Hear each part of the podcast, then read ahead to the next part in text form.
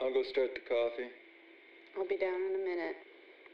Scooby Dooby Dooby Doo Wop.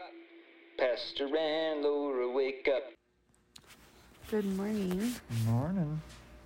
We are starting to read a section of the Bible, and it's probably not going to be the whole chapter because we are in Luke 22, which is really long.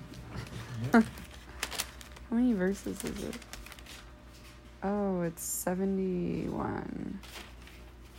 71 verses. Yesterday we only did six verses. Yeah, we did what we could. So let's see what we can get through today. We're in Luke chapter 22, and today we're going to start with verse 7. This is the section called the Last Supper. Then came the day of, of unleavened bread on which the Passover lamb had to be sacrificed. Jesus sent Peter and John, saying, Go and make preparations for us to eat the Passover. Where do you want us, or where do you want us to prepare for it? They asked. He replied, As you enter the city, a man carrying a jar of water will meet you. Follow him to the house that he enters, and say to the owner of the house, The teacher asks, Where is the guest room where I may eat the Passover with my disciples? He will show you a large upper room, all furnished. Make preparations there. They left and found things just as Jesus had told them, so they prepared the Passover. When the hour came, Jesus and his apostles reclined at the table. Okay, wait, hold on before we go on. Mm-hmm. It's pretty cool that Jesus was telling them exactly what was going to happen, Mm-hmm. That is pretty cool. and they just trusted that.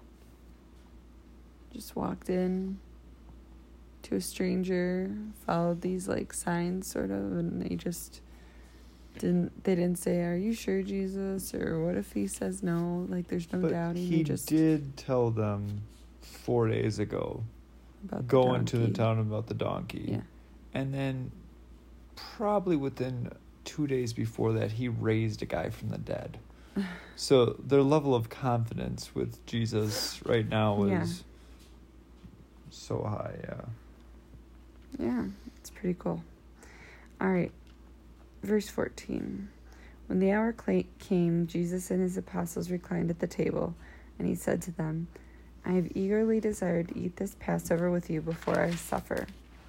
For I tell you, I will not eat it again until it finds fulfillment in the kingdom of God. That's the first time this night where he says he's gonna die. Right? Mm-hmm. Verse 17 After taking the cup, he gave thanks and said, Take this and divide it among you, for I tell you, I will not drink again of the fruit of the vine until the kingdom of God comes. And then he took the bread, gave thanks, and broke it, and gave it to them, saying, This is my body given for you. Do this in remembrance of me. In the same way, after the supper, he took the cup, saying, This cup is the new covenant in my blood, which is poured out for you. But the hand of him who is going to betray me is with mine on the table. Son of Man will go as it has been decreed, but woe to that man who betrays him. They began to question among themselves which of them it might be who would do this. Um, okay, before we go on, I thought verse 17 was going to be the Lord's Supper. But then in verse 20 it says, After the supper he took the cup. But verse 17 is just, Take this and divide it among you. I will not drink again. That's interesting. Mm-hmm. Well, the breaking of the bread, there's the the um, covenant of the Passover Mm-hmm. that they're all celebrating.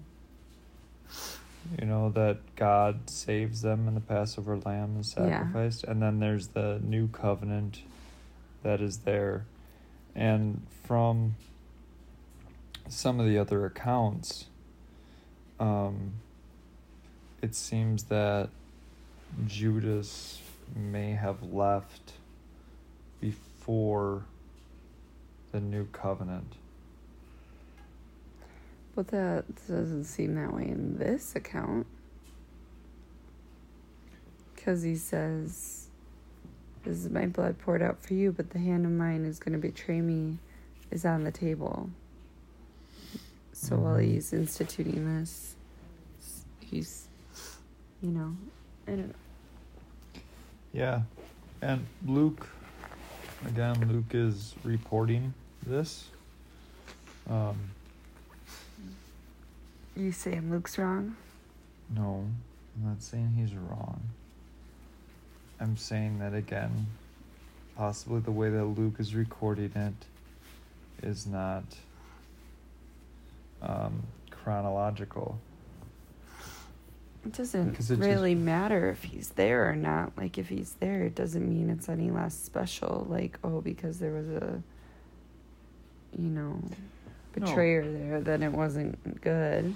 No, it's not that it's any less special, but there is a um, the the way that we celebrate the Lord's Supper that the Apostle Paul talks about.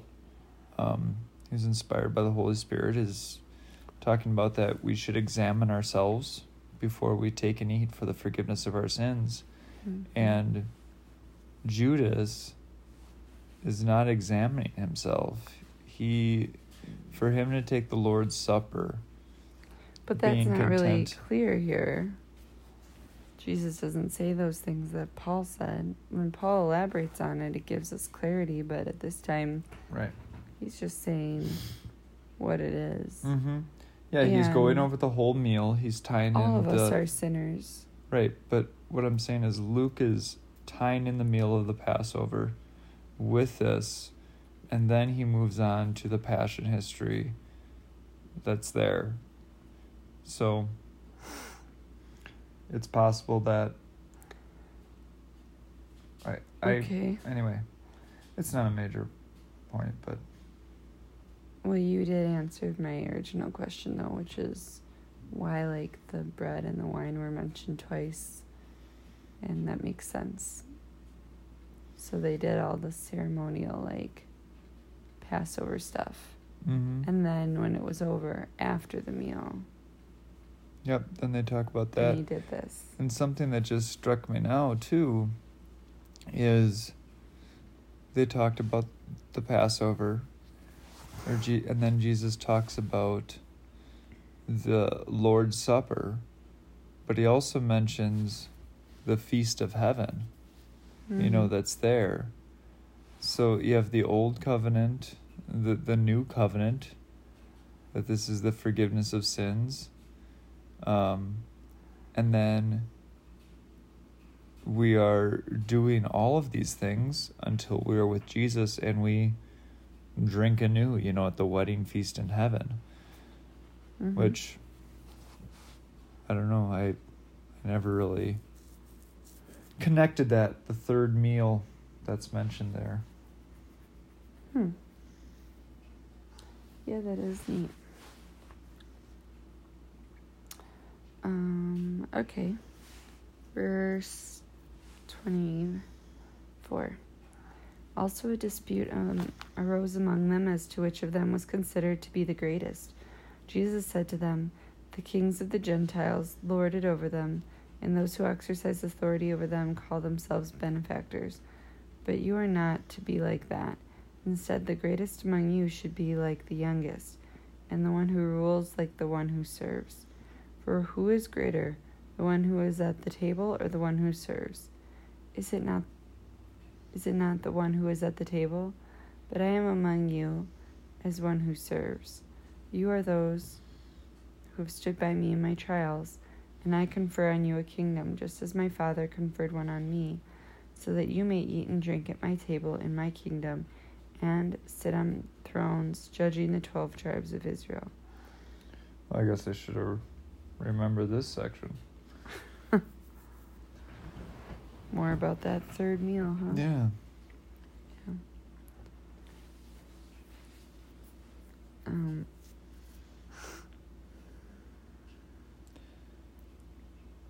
Yeah, so he's saying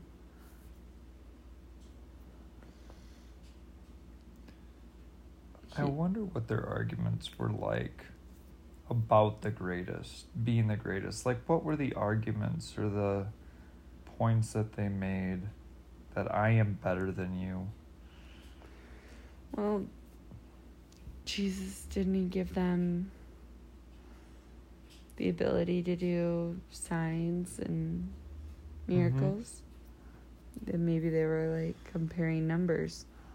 Like I've raised, or you know, I healed this many blind people. I've healed this many blind people, and I've done this, and I did that, and I scared a demon. I scared a thousand demons. You know, Mm-hmm.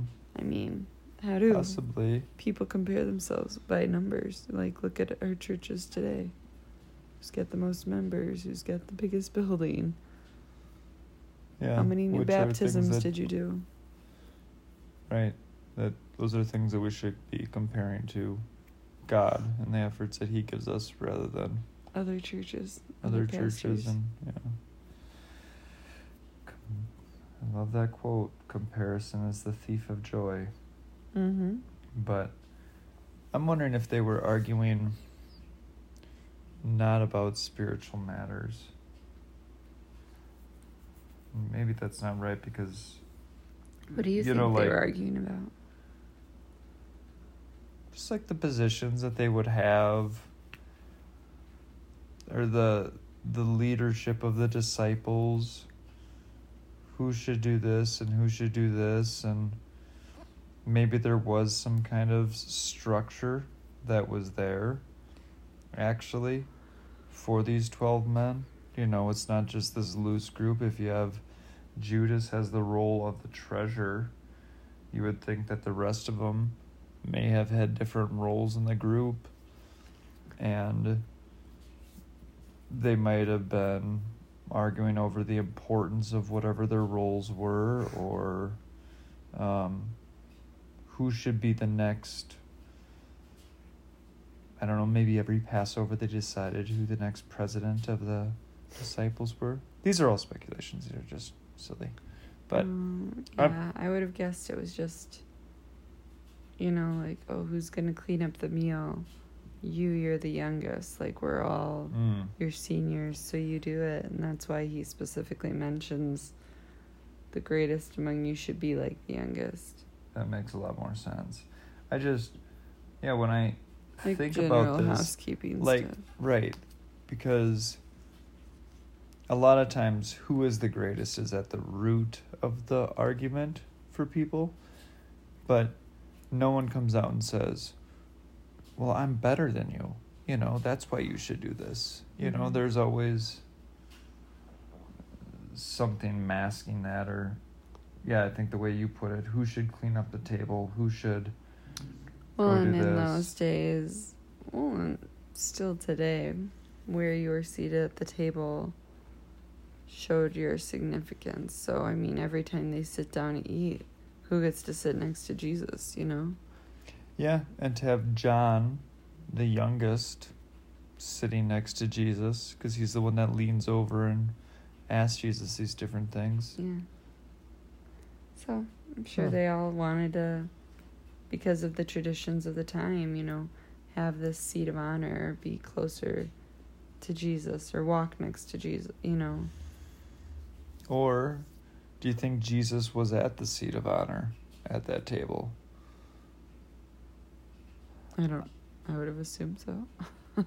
Right, but maybe he didn't sit at the seat of honor. I don't know. Anyway, Well, that's a weird jump. it is weird. jump. All right. Um, no, I'm just, I'm just kind of playing around with this, you know, exploring it. Okay. Anyway. Okay, verse 31. Simon, Simon, Satan has asked to sift you as wheat. You as wheat. And then I have a note there on the word you that says the Greek is plural. So meaning you. Plural you. Simon, Simon, Satan has asked to sift you all as wheat.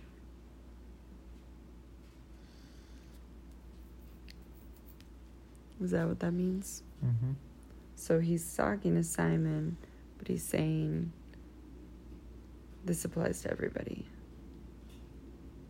Right? Oh, all the people in this room, at least. Right? Yes. Okay. Just making sure I understand it. But I have prayed for you, Simon, that your faith may not fail. And when you have turned back, strengthen your brothers. It's really subtle. He doesn't say you will deny me, at least not in this account. He's He's just saying when you when you turn when you turn back, mhm. do better. it's like, wait, I'm gonna turn away. That's kind of what he says here. Verse 33 But he replied, Lord, I am ready to go with you to prison and to death. Jesus answered, I tell you, Peter, before the rooster crows today, you will deny three times that you know me. Then Jesus asked them, When when I sent you without purse, bag, or sandals, did you lack anything? Nothing, they answered. He said to them, But now you have your purse. Take it, and also a bag. If you don't have a sword, sell your cloak and buy one. It is written, And he was numbered with the transgression transgressors. And I tell you that this must be fulfilled in me. Yes, what is written about me is reaching its fulfillment. The disciples said, See, Lord, here are two swords. That is enough, he replied.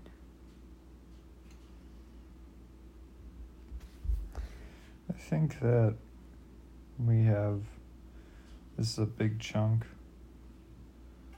We're talking about the purse bag and the Mount of Olives, and uh, I think we should take a break Oh, here yeah, we should. pick it up.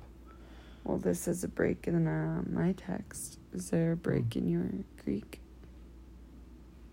Yeah, I mean there's So, there's title.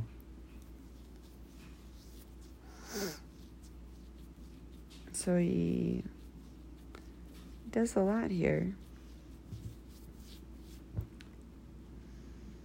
He Mhm. Tells, verse 33, he tells Peter, You'll deny me. And then he turns to the rest of them all, verse 35. When I sent you without purse, bag, or sandals, did you lack anything? It's talking about the feeding of this or the sending out of the seventy-two. Okay. you know that only take one cloak don't take any purse in your ba- in your hand don't take an extra pair of sandals um, don't take extra food just go in and preach and then he gave them all these power and they came back and they were all overjoyed it's right before the feeding of the 10,000 or the 5,000 about how amazing it was to serve the Lord in this way and they lacked nothing even though they And Physically had that a- nothing. well, it is could be a reference to to the generosity they were met with from the people. Mm-hmm. And it's also just a it's just oh. faith of people thinking I need more in order to be comfortable and Jesus has mm. proven to them all you need is my word. If Yeah. I promise you you don't need it, you don't need it. And this is going to be something much that that, that they're going to think they need much more than anything else, which is Jesus being alive. Hmm. Well, the way I understood it, and the note that I have in my Bible for verse 36, um,